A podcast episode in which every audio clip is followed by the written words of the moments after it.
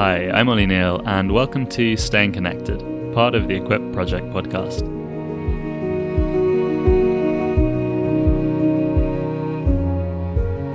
Staying Connected is a 12 week series focusing particularly on those having to self isolate because of the coronavirus pandemic. We're aware that being stuck at home can be lonely, so we hope that each short episode will remind Christians of their unity as members of the body of Christ. In each episode, we'll have a Bible reading, a short thought, a prayer, and a final song. Today, I'm delighted to introduce Nick Greer to the Equip Project community. Nick is a Bible teacher at Crescent Church and also works as a GP. Nick recently started keeping chickens to break up the monotony of life under lockdown, and also made me one of the best meals I've ever tasted a couple of years back Korean grilled hanger steak. It was honestly a thing of beauty, uh, so do reach out to him for, for the recipe on that. Nick is going to be speaking on Ephesians chapter 2, and he's asked me to read verses 4 to 10 and 19 to 22. So if you have a Bible with you, do open it up to the passage and let's read it together. Verse 4 says, But because of his great love for us, God, who is rich in mercy, made us alive with Christ, even when we were dead in transgressions. It is by grace you have been saved.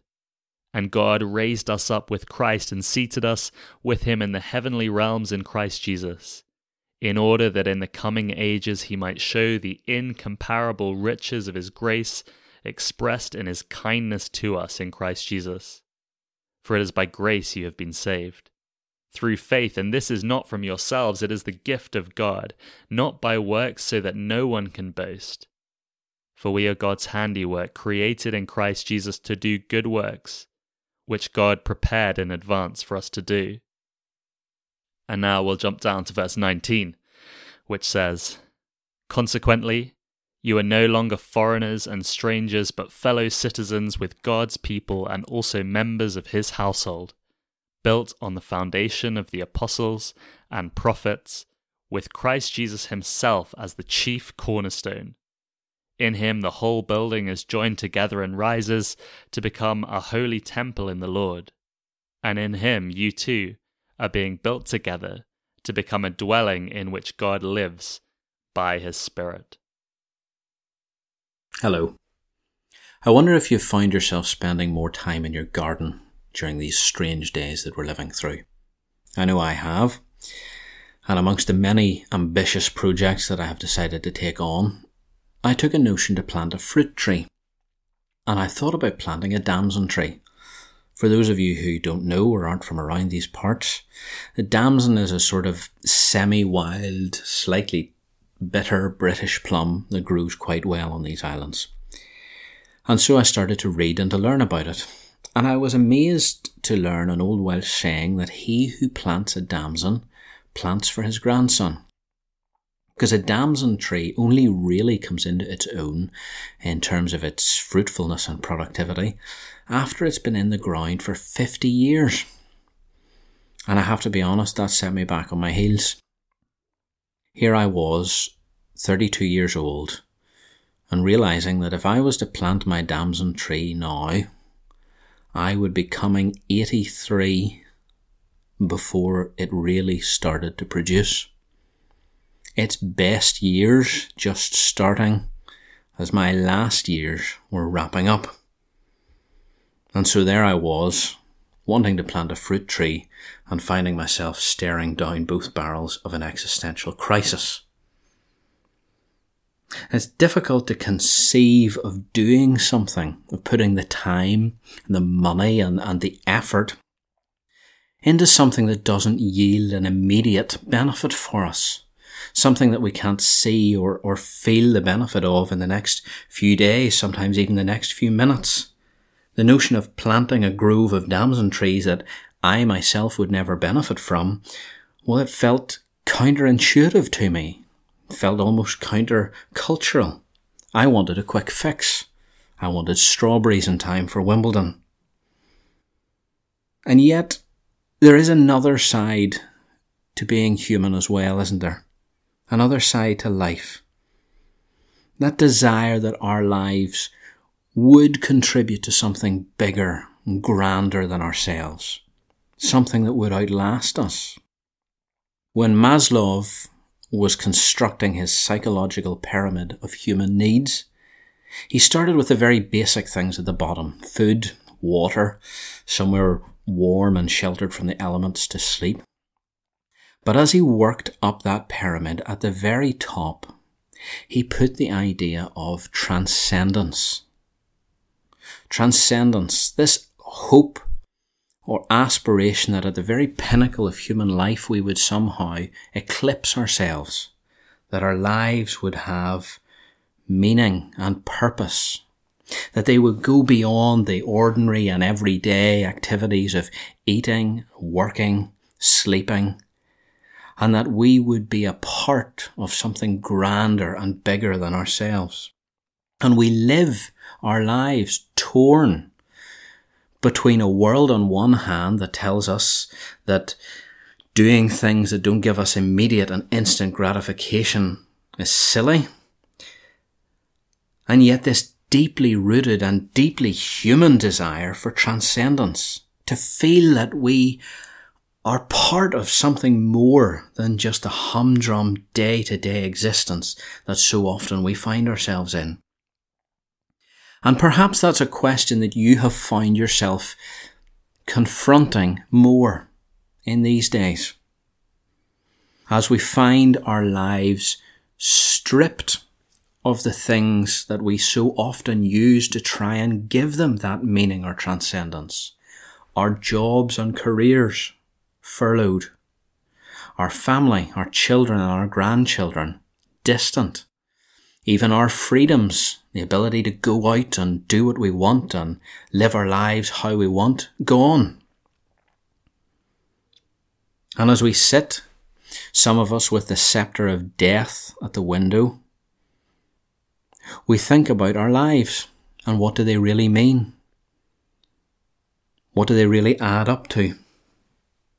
Some of you will be listening to this who are elderly, perhaps unmarried or never had the blessing of children, and know that the clock is winding down on your life. And when you look back on it, 50 or 60 or 70 years, and a handful of loves and losses, you ask yourself, what was it really all about? What did it really all mean? Did it really have any grander or greater purpose? When my life stops, will that be the end of it all? Will I not leave any mark? Will I not leave any impact? And the young aren't escaping that either.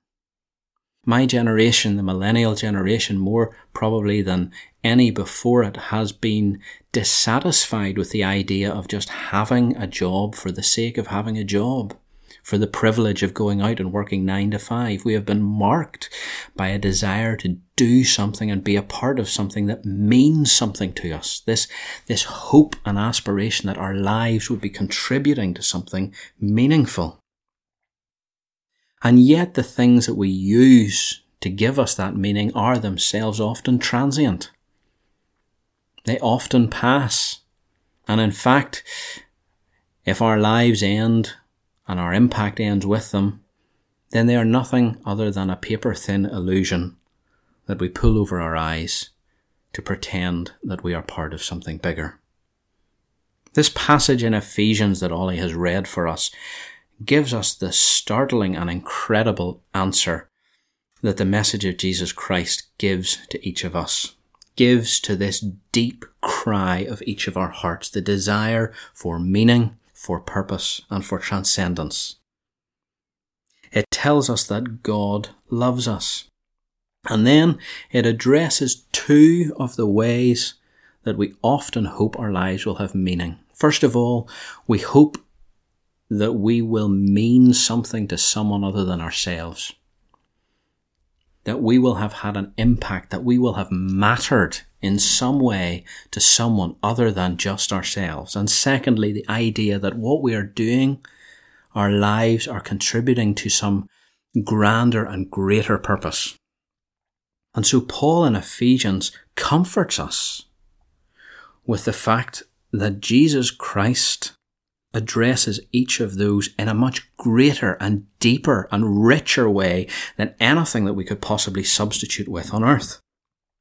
First of all, he reminds us that God loves us. He talks about the great love with which God loves us, even when we were dead in our trespasses. Paul reminds us of that simple and yet so profound fact that while each of us were walking down the road away from God with our backs turned on Him, doing something that if a friend was doing it to you or I, we would probably wave them goodbye, turn around and go back into our house. And yet as we did that to God, He chased us down that road. He put His hand on our shoulder and He embraced us.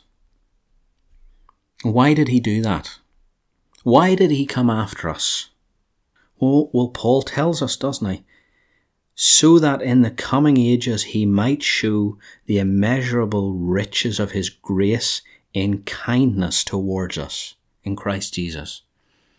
God came after us because he wanted to show each of us how much he loves us, how much we mean to him, how much you, as a unique and flawed and wonderful human being matter to him.